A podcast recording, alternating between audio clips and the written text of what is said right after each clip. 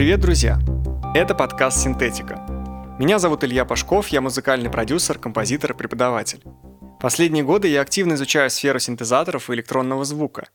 Я решил, что лучшим способом разложить тот огромный объем информации, который доступен по этой теме, по полочкам, будет подкаст, слушателями которого вы и являетесь. В этом подкасте мы будем говорить как про отдельные модели инструментов, так и про основы синтеза в целом. Это может быть интересно как профессиональным музыкантам, так и простым меломанам, желающим узнать что-то новое и интересное. Помогать мне будет мой друг Сережа, который вдохновил меня на то, чтобы начать делать этот подкаст. Сережа не музыкант. Он, как и вы, будет слушать весь подкаст впервые и давать мне моментальный фидбэк. Привет, Сережа. Пришло моментальный фидбэк, я моментально завис. Привет.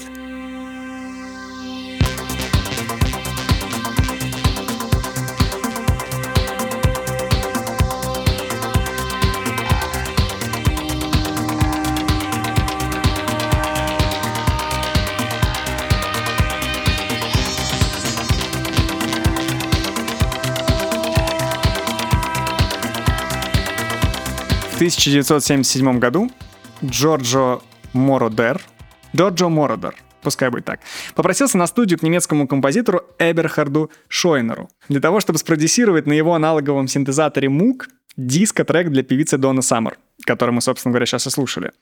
Вся музыка в этом треке, за исключением бас-бочки и вокала, была записана исключительно с помощью этого синтезатора. Это ознаменовало своего рода революцию в поп-музыке, потому как раньше продюсерам нужны были большие бенды для записи аранжировки, теперь же было достаточно одного единственного устройства. И этим устройством был аналоговый синтезатор Moog. Это первый выпуск, в котором мы поговорим об основном понятии в мире аналоговых синтезаторов – субтрактивном синтезе. Приготовьтесь. Сейчас будет немного теории, без нее никуда. С одной стороны, субтрактивный синтез – это самый простой синтез. А с другой самый многогранный и широко используемый в современной и не только современной музыке. Вообще в целом, когда речь заходит об аналоговых синтезаторах, подразумеваются синтезаторы, которые используют как раз такой тип синтеза. Итак, любой звук можно представить в виде спектра. Вот. Все, я думаю, так или иначе пользовались какими-нибудь эквалайзерами для того, чтобы навалить басов, чтобы у соседей окна звенели. И не только у соседей. Так вот, значит, звук можно представить в виде спектра, в котором присутствуют различные частоты. Низкие, средние, высокие. Если изменять частотные составляющие звука, то мы существенным образом можем менять тембр этого звука. Например, мы можем убрать все низкие частоты моего голоса, в результате чего он потеряет свою полноту и басовитость. Или мы можем убрать все верхние частоты, из-за чего он станет гулким, глухим и зажатым.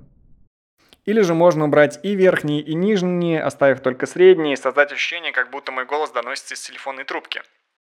В звукорежиссуре такая штука называется эквализацией. Мы остановимся на самом простом типе эквализации, так называемом low-pass фильтре, или как его еще называют, high-cut фильтр. Low-pass, то есть пропускает низкие. High-cut, то есть обрезает высокие. То есть это одно и то же. А фильтр, который убирает из звука высокие частоты и пропускает только низкие, называется как? Low pass. Да. Мы его так и будем называть, чтобы не путать. Low-pass фильтр используется далеко не только в аналоговых синтезаторах. Также многие электронные музыканты могут использовать открывающийся или закрывающийся фильтр для того, чтобы начать или закончить трек. Например, как это сделали Daft Punk в треке Around the World.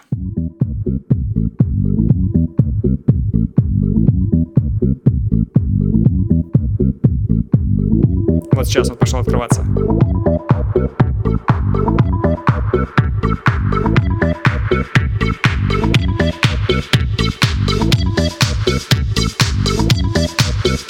Вначале слышны только басы, весь верх срезан. Uh-huh. Вот. И low-pass фильтр начинает открываться. То есть у нас сначала срезается много верхних частот, а потом по мере он как бы, как бы двигается, открываясь и давая возможность и высоким частотам тоже звучать. Да, но слышалось, как будто это под водой все. Да, как раз-таки вот это ощущение под водой создается low-pass фильтром. То есть он срезает верхний, на самом деле в воде тоже происходит обрез верхних частот. И как бы вот это ощущение под водой, он, оно и создается, собственно говоря, самим low-pass фильтром. Кстати, это классное замечание. На самом деле, в общем, субъективно, да, low-pass фильтр, можно сказать, что он как бы делает звук под водой. Так вот, фильтр, low-pass фильтр. На самом деле не только low-pass, но мы говорим только про него, чтобы упростить все дело. Фильтр может использоваться в так называемых свипах. Sweep в электронной музыке, когда фильтр как бы скользит по спектру, Чаще всего это бывает белый или розовый шум, открываясь и закрываясь, и создавая такие атмосферные звуки, похожие на шум ветра, что ли, или что-нибудь еще. Это примерно звучит вот как-то так. Это спокойно можно сделать своим ртом, но если у тебя есть low-pass фильтр, зачем напрягать свой рот? Чем белый отличается от розового шума? Ох, блин, давайте пока что просто скажем, что розовый шум и белый шум — это разные разновидности шуба, которые немножко по-разному звучат. И на этом остановимся. А глубже в эту тему уходить не будем. Итак, пример, собственно говоря, применения свипов. Это Эрик Прайтс и его трек «Piano».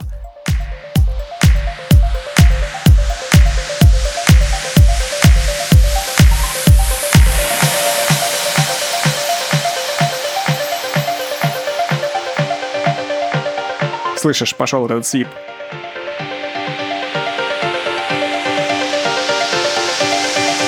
Он похож, как будто волна накатывает.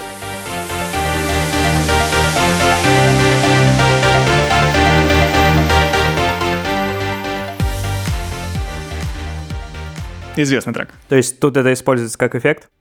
Да, тут используется это как эффект, то есть, по сути, у нас low-pass фильтр открывается, закрывается, скользит, как вот я говорил, по спектру шума, и в результате этого создается вот этот эффект, ты очень тоже правильно сказал, накатывающейся волны. Много всяких сравнений, связанных с водой, кстати, это достаточно забавно. Даже не забавно, а интересно.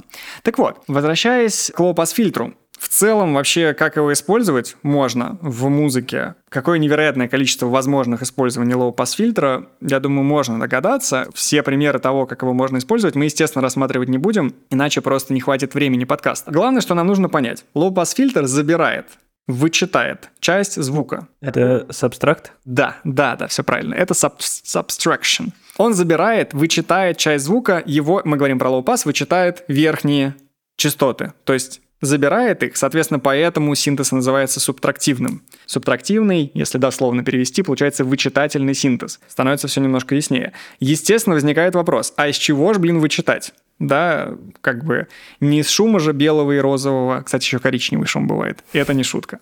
Возникает вопрос, из чего вычитать. В аналоговых синтезаторах такой материал, из которого происходит вычитание, создают осцилляторы. Что такое осциллятор? Осциллятор — это штука, которая может создавать волну, какое-то колебание напряжения в цепи. Аналоговый звук — это колебание напряжения. И эти колебания напряжения могут создаваться различные формы. Это может быть, например, простой синус. Или чуть более сложный треугольник. Или еще более сложный квадрат. И не более сложный, но интересный тоже, пилообразный сигнал. Вот такие. Кажется, квадрат громче всего. Да, в целом это действительно так.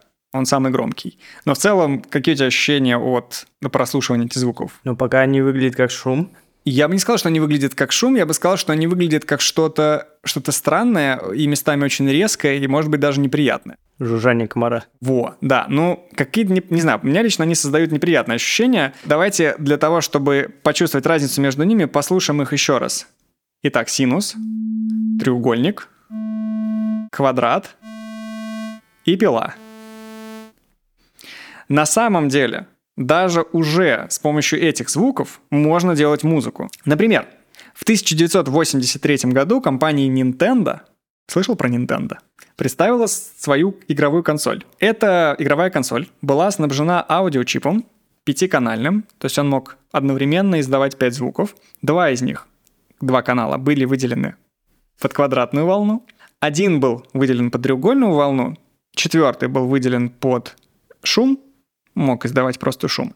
И на пятый канал можно было записывать самые простенькие, очень короткие отрывки сэмплов. Так как память была супер ограниченная, то поэтому эти сэмплы не превышали одну секунду. Несмотря на такой ограниченный функционал и такую ограниченную палитру, японскому композитору Киджи Кондо, или скорее Киджи Кондо, Киджи Кондо, ему удалось создать несколько легендарных композиций, которые знают во всем мире. Например, вот эту. Начинается все с канала, который воспроизводит белый шум, и канала, который воспроизводит записанную перкуссию. Дальше появляется треугольник. И теперь пара квадратов.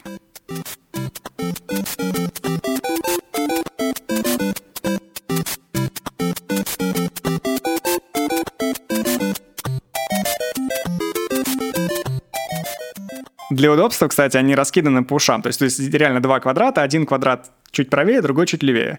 А и треугольник строго по центру.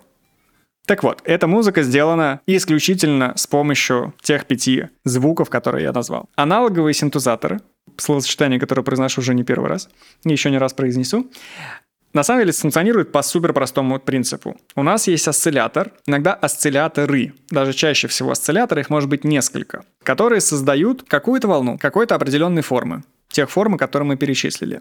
После этого эта волна попадает в фильтр, который может срезать ей верха мы еще не слушали, сейчас как раз послушаем. Не стоит забывать о банальной громкости при этом сигнала. То есть, что мы можем делать с сигналом? Мы можем менять ему громкость, мы можем срезать ему вверх, и все. Ну, мы можем менять ему высоту, но об этом мы пока не говорим. Давайте посмотрим, что можно сделать с сигналом, когда у вас есть просто какая-то форма волны, возможность срезать у этой волны верхние частоты и менять громкость. Например, возьмем простой треугольник и поиграемся фильтром. Pass? Он самый. Теперь пускай это будет пила.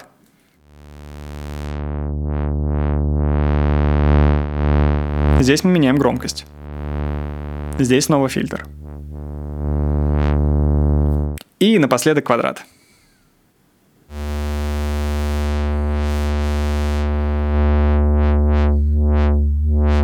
Такая вот история. На этом этапе давай остановимся и еще разок проговорим все, что успели сказать. Что такое аналоговый синтезатор? По сути, это штука, в которой есть осциллятор, или осцилляторы, как я уже говорил, которые могут создавать колебания различной формы, которые после этого попадают в фильтр, в low-pass фильтр, который срезает им больше или меньше верхних частот. Еще одна вещь, немаловажная про фильтр, которую нужно упомянуть, это резонанс фильтра. Помимо того, что фильтр умеет убирать из звука частоты, он может также какую-то частоту поднять, то есть усилить. Открывая и закрывая фильтр, мы также меняем вот эту частоту, которую мы усиливаем. Здесь, если не вдаваться глубоко в теорию, то проще на ощущениях говорить о том, что у звука появляется такое, такой призвук, вот если вы когда-нибудь делали вот так –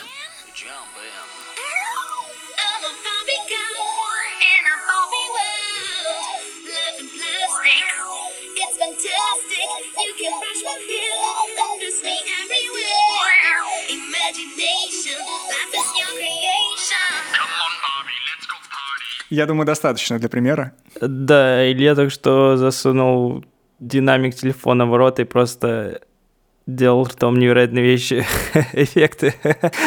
Я думаю, подкаст стоит назвать «Илья делает ртом невероятные вещи». Продолжим.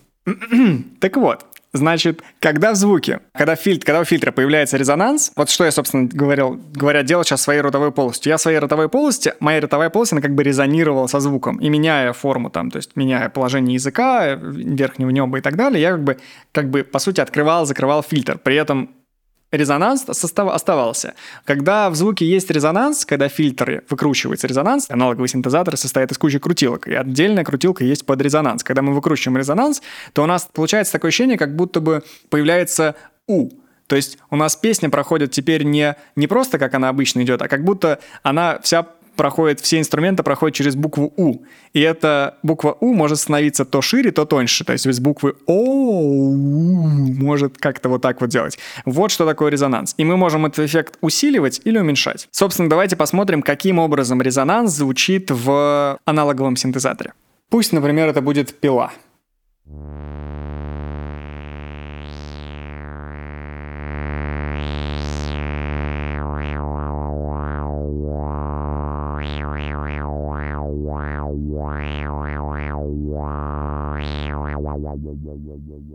Мне теперь постоянно хочется воу-воу-воу-воу делать. Да, ну, в общем-то, по сути, работа вот low-pass фильтра с выкрученным резонансом, это и есть такой воу-воу-воу. Он немножко даже может становиться таким носовым. Один из показательных примеров применения фильтра с большим резонансом в электронной музыке — это песня «Hey Boy, Hey Girl» дуэта Chemical Brothers. Здесь на сэмпл ударных накладывается фильтр с очень большим резонансом. И мы сейчас будем слушать перкуссию. Там многослойный трек, и мы в нем будем в большей степени уделять внимание перкуссии, потому что на перкуссии будет именно использоваться фильтр, и резонанс будет ползать вверх-вниз, так же, как открывается закрывается фильтр. Давайте послушаем.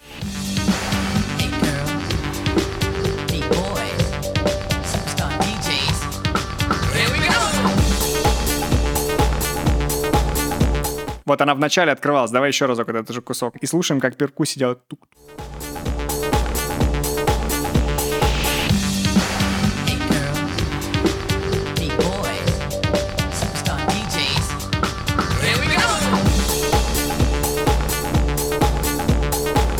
Вот это, собственно говоря, как бы и есть открывающийся фильтр, на который наложен на зап- записанный предварительно барабан, и который открывается и создает вот это ощущение, как будто когда вы... Я думал, как еще описать, что такое резонанс. Когда алкаш пьет, вот Да, да, да, пива. да, да, да, да. Или водки, резонанс происходит внутри бутылки. То А, есть то есть вот это... Да, конечно, булькают бу- бульки внутри Офигеть. бутылки. И внутри бутылки создается резонанс. А почему меняется высота тона? У нас же воды в бутылке становится меньше, и, соответственно, как бы резонируемая, резонируемый объем, а самое важное, длина, становится больше. И получается, как бы резонанс становится все ниже и ниже. Алкаш-музыкант, получается. Алкаш нет, бутылка да. Самый мой любимый пример мастерской игры резонансом на аналоговом синтезаторе это, насколько я знаю, тоже один из любимых Сережиных треков и один из любимых коллективов, которым мы молимся на них по вечерам тайне. Это группа Kraftwerk и их трек Robots.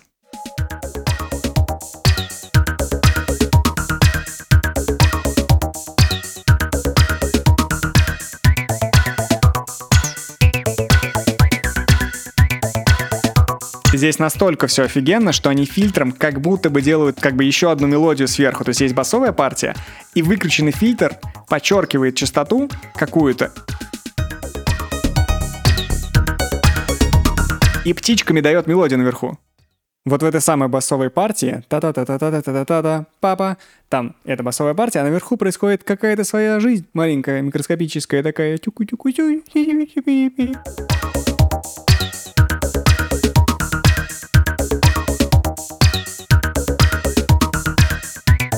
И вот это вот пипил. Пипиу. Да, как раз пипиу в данном случае прям совсем-совсем экстремальный резонанс дает нам пипиу. Последнее, но не менее важное. А, сейчас я тебе поставлю несколько звуков различных инструментов. Они все более-менее тебе известны, ну или неизвестны, это не суть важно. Сначала будет проиграна группа первых звуков, потом будет проиграна группа вторых звуков. Твоя задача будет понять, в чем между ними разница. Звуки.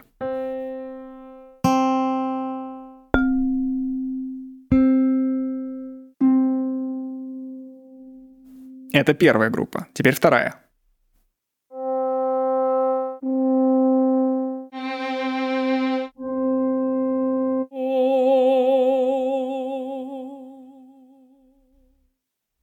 Продолжительное звучание.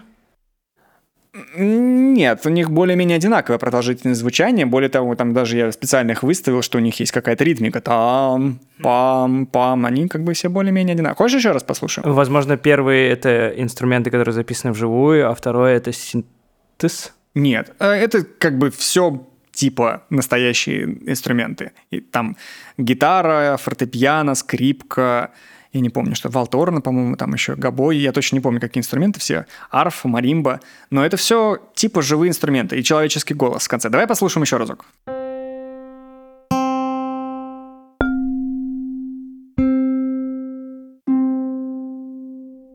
Это первая группа, теперь вторая.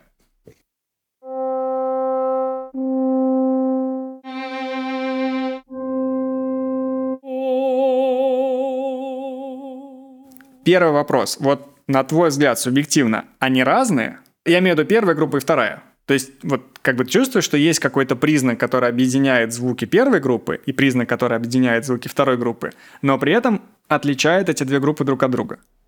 Но они похожи, но при этом вторая группа кажется жирнее, что-то типа с этим связано. Как будто у них больше ширина или как это сказать. Интересно. На самом деле, в общем-то, отчасти ты прав. Чем здесь дело?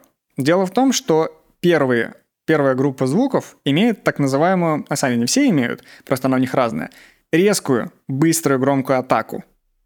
То есть у нас есть удар молоточка по струне. У нас есть игра медиатором на гитаре. У нас есть игра пальцем на бас-гитаре. У нас, или с медиатором тоже. У нас есть удар палочкой по маримбе. Есть резкая атака, и после этого быстро громкость звука, на самом деле не только громкость, но и тембральная составляющая этого звука, идет на спад.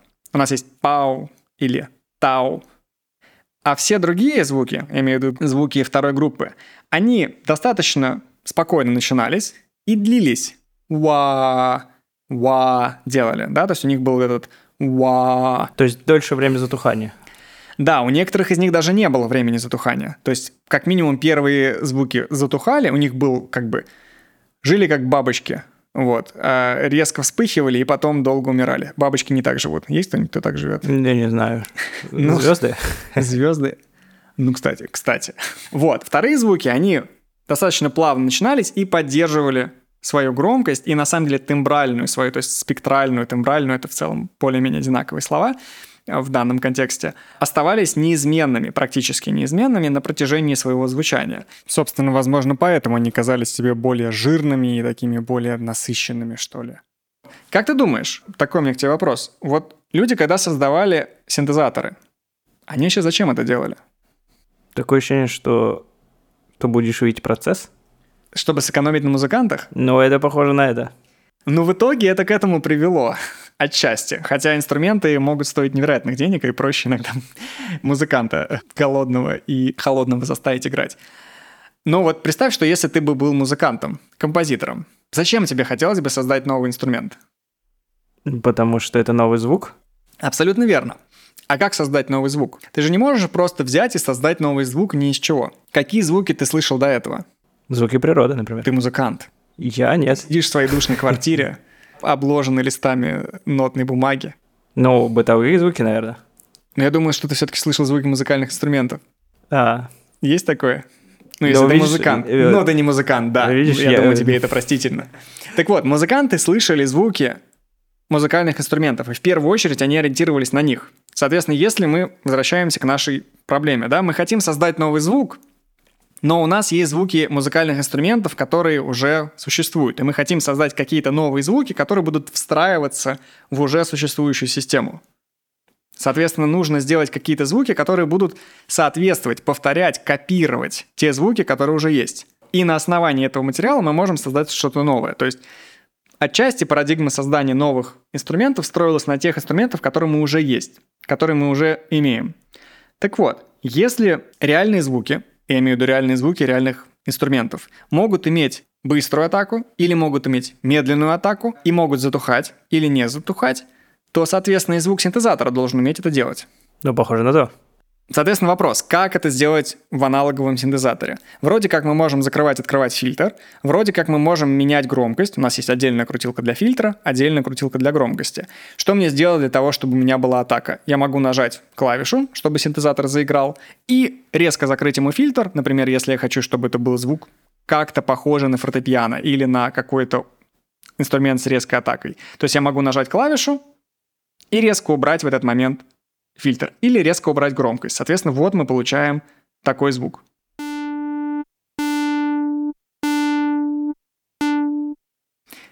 Или я могу сделать наоборот. Я могу сделать, чтобы фильтр у меня открывался медленно, а, и громкость тоже потихонечку увеличивалась. В результате этого получаем звук, похожий на, например, какую-нибудь волторну.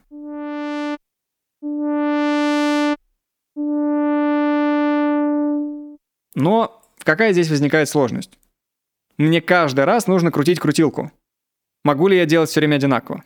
Удобно ли это? Похоже, нет. Похоже, совсем неудобно. Но если только у тебя не пять рук. Да, у меня не пять рук, очевидно, и делать это неудобно. И для этого синтезаторы сделаны умными. У меня есть специальные крутилки, которые будут сами собой открывать и закрывать фильтр. То есть я могу накрутить на синтезаторе настройки таким образом, чтобы синтезатор без моего участия открывал, когда мне надо, или закрывал, когда мне надо фильтр. И таким образом я могу уже получать вот такие звуки с резкой атакой.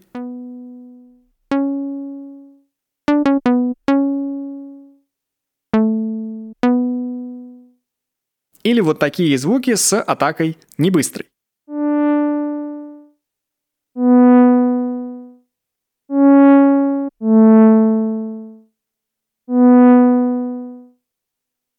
Ну а если наложить эффектов, то вообще уже получается все супер сочно.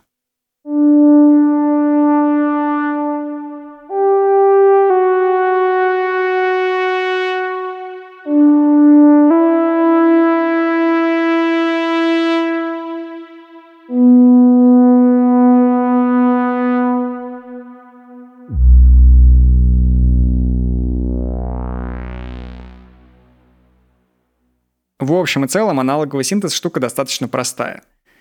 Согласен со мной? Ну, я узнал про сабтракт.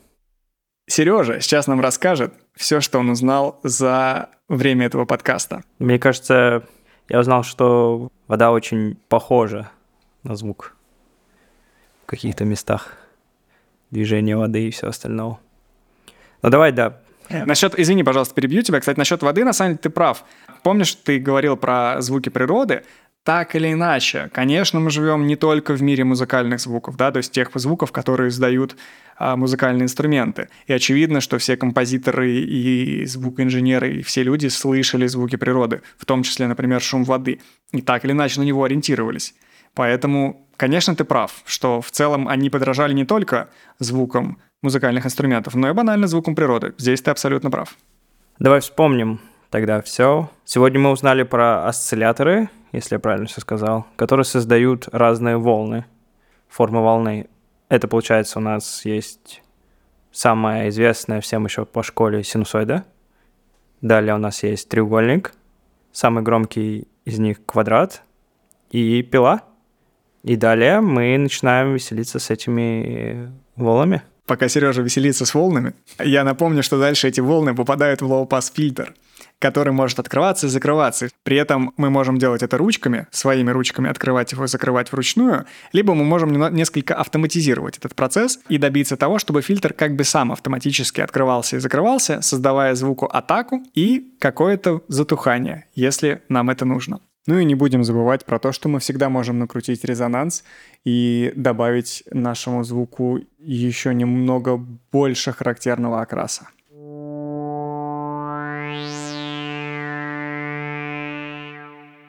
Напоследок я бы хотел показать одну часть эпохальную, мне кажется, композицию. Это саундтрек к фильму Blade Runner, который написал греческий композитор Вангелис. Практически всю музыку к этому треку, преимущественно всю музыку к этому треку, все слои в этой музыке, Вангелис написал с помощью синтезатора Yamaha CS80.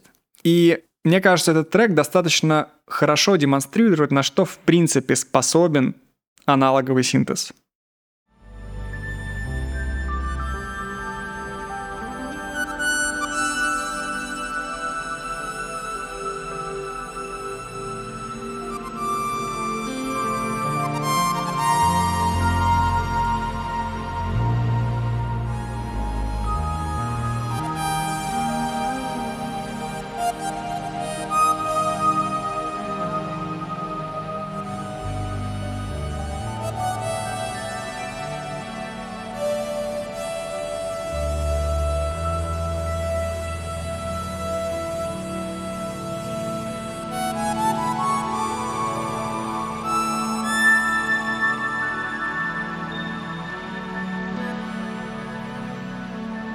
А на этом мы заканчиваем.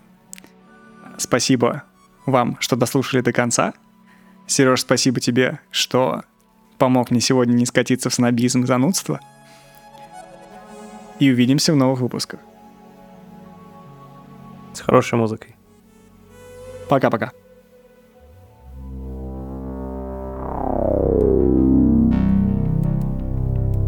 Если вам понравился подкаст, не забудьте поставить ему лайк на той платформе, где вы его слушаете, и подписаться. А также подписывайтесь на телеграм-канал подкаста, где будет еще больше музыки, примеров и картинок. Вы сможете найти телеграм-канал по названию Синтетика или через собака, синт, нижнее подчеркивание, подкаст. Пока-пока.